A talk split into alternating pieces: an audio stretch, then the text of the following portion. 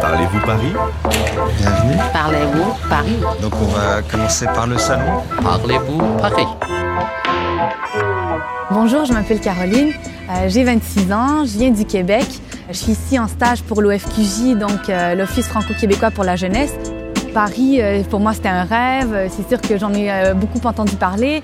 Je sais que la tradition du vin, euh, c'est très important en France. Euh, Je sais que vous avez plusieurs régions euh, productrices euh, de vin. Et puis, franchement, j'ai un peu de mal à m'y retrouver. Donc, euh, euh, j'aimerais bien avoir euh, quelques conseils euh, comment choisir une bonne bouteille. Hoy estoy con Caroline, una joven quebequense. A ella le interesa la tradición del vino en Francia, pero hay una variedad tan grande que se siente perdida. Bonjour Caroline. Bonjour. Avant de venir en France, comment est-ce que tu imaginais ta vie à Paris Ah ben, je m'imaginais euh, en train de siroter un verre de vin sur une terrasse, euh, euh, des bouteilles de vin à 2-3 euros, euh, des trucs comme ça, parce que chez nous, il n'y a rien en bas de 10 dollars. ¿Botellas de vino a 2 o 3 euros? No va a encontrar un buen vino a ese precio. Je te propose qu'on aille faire une petite dégustation. Oui, allons-y. Bueno, voy a llevar a Caroline donde un bodeguero, chez un cavista. Estamos aquí en la Cave du Barava, cerca de la Plaza de la República. Euh, je voudrais un vin blanc sucré mais pas trop liquoreux.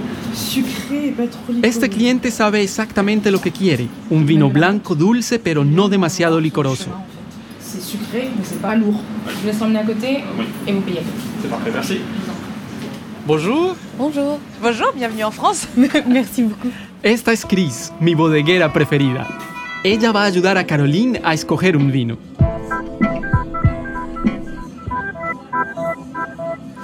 À partir de quel prix euh, on peut trouver un bon vin On peut trouver un très bon vin à 5-6 euros et avoir quelque chose de vraiment pas bon à 50 euros. Pour moi, c'est pas une question de budget, c'est pas le plus important.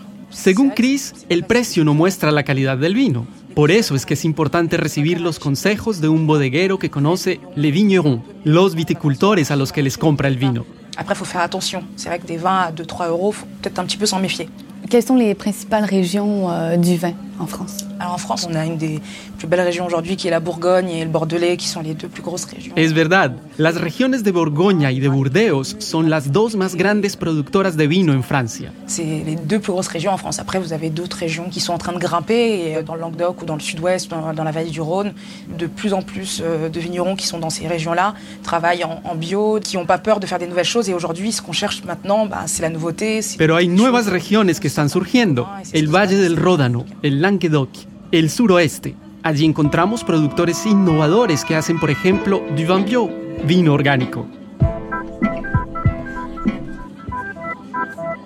Euh, Je voulais savoir en fait comment déguster le vin. Donc, ce qu'il faut savoir dans une dégustation, donc là, on va déguster trois, trois vins rouges. Il faut commencer par le plus léger. Toujours. Con Chris vamos a degustar tres vinos rojos. Primera regla, siempre hay que comenzar por el más suave, le plus léger. Et donc là, on est sur un Saint-Nicolas de Bourgueil. Donc, on est en vallée de la Loire, sur un cépage euh, Cabernet Franc. C'est quoi un cépage Alors un cépage, c'est une variété de raisin. Vous avez le chardonnay, le muscat, le cabernet sauvignon, c'est des variétés de raisin. Ok, entonces, le cepage, la cepa, es la variedad de uvas con las cuales se hace el vino. D'accord. Là, je vous ai servi un Saint-Nicolas de Bourgueil, dans la région Touraine, et on est sur un cépage cabernet franc, sur le millésime 2011. C'est quoi un vin millésimé Donc le millésime correspond à l'année de vendange, de, de récolte en fait du raisin. Lo milésima, la cosecha, es el año en el que las uvas fueron recolectadas. Vamos a probar un San Nicolás de Bourgueil. Es una cepa Cabernet Franc, cosecha 2011.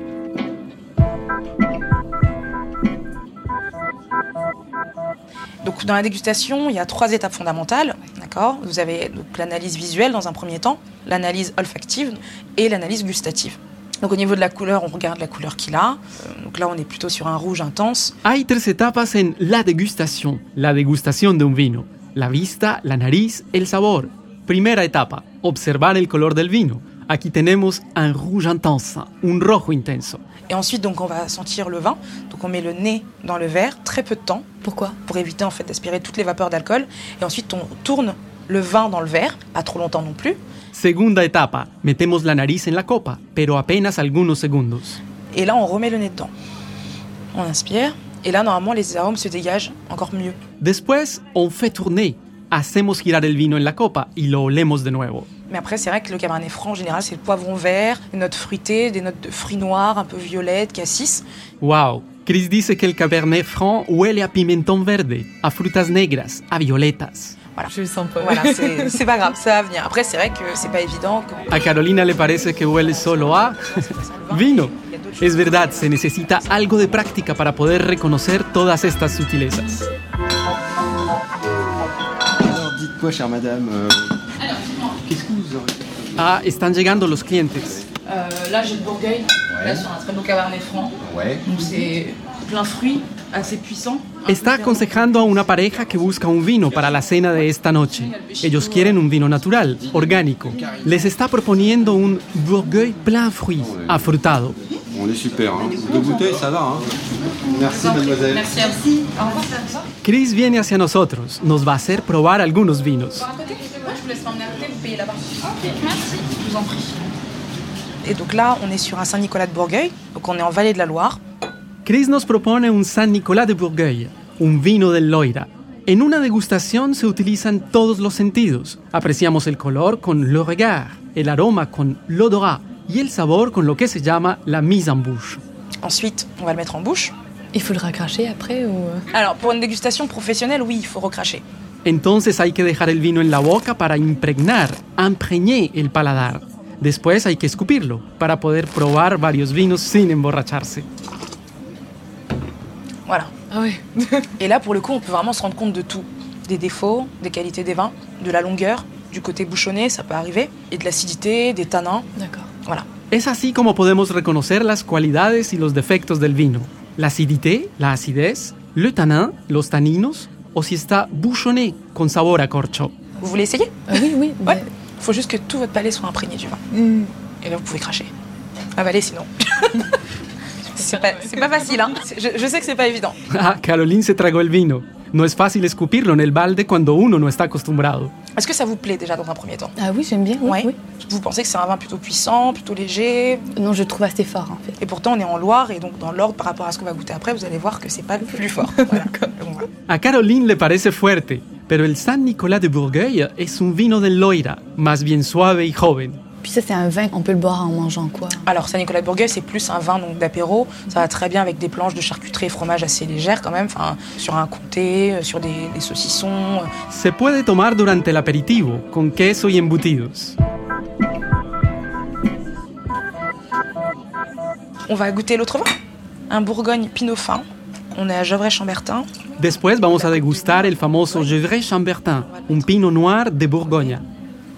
Est-ce que vous ressentez des choses par Ah, rapport ça, à tout à l'heure Ça sent plus les fruits en fait. Mais en fait, je sais pas comment décrire. euh, aussi, Ouais. mais, euh, c'est c'est quoi les termes euh, utilisés Alors c'est en fait puissant, il y a plus de matière, on sent que sur la bouche il y a plus de velouté, c'est plutôt agréable en plus.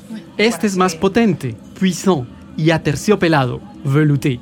Là sur le Bourgogne Pinot fin, là on peut commencer déjà à sortir des gibiers, Euh, là c'est parfait pour l'automne avec un petit sanglier, euh, ça va très bien avec une bonne pièce de bœuf aussi. Là ça ira très bien. Puede acompañar animales de caza, du gibier o incluso carne de res. Donc là, on va en vallée du Rhône, en vallée du Rhône Nord. Ahora vamos a probar un vino del Valle del Ródano. Donc là, on est sur un cépage Syrah. Euh, le Syrah, c'est euh, un cépage qui est très connu pour faire des vins très épicés. Es una cepa Syrah. El Syrah es un vino con especias, un vin épicé. Es ideal para acompañar platos marroquíes, por ejemplo. Vous allez écouter, vous allez me dire ce que vous en pensez. Est-ce que vous ressentez ce côté poivré Mmh, Non Pas trop, non, mais euh, celui-là, je l'aime je l'aime moins par contre. Ah, Euh, ouais, pourquoi ouais, je... Là, il est trop fort. Je le trop trouve trop puissant fort. Ouais, D'accord. ouais, trop puissant. Chris dice que es poivré, picante. A Caroline le parece demasiado fuerte.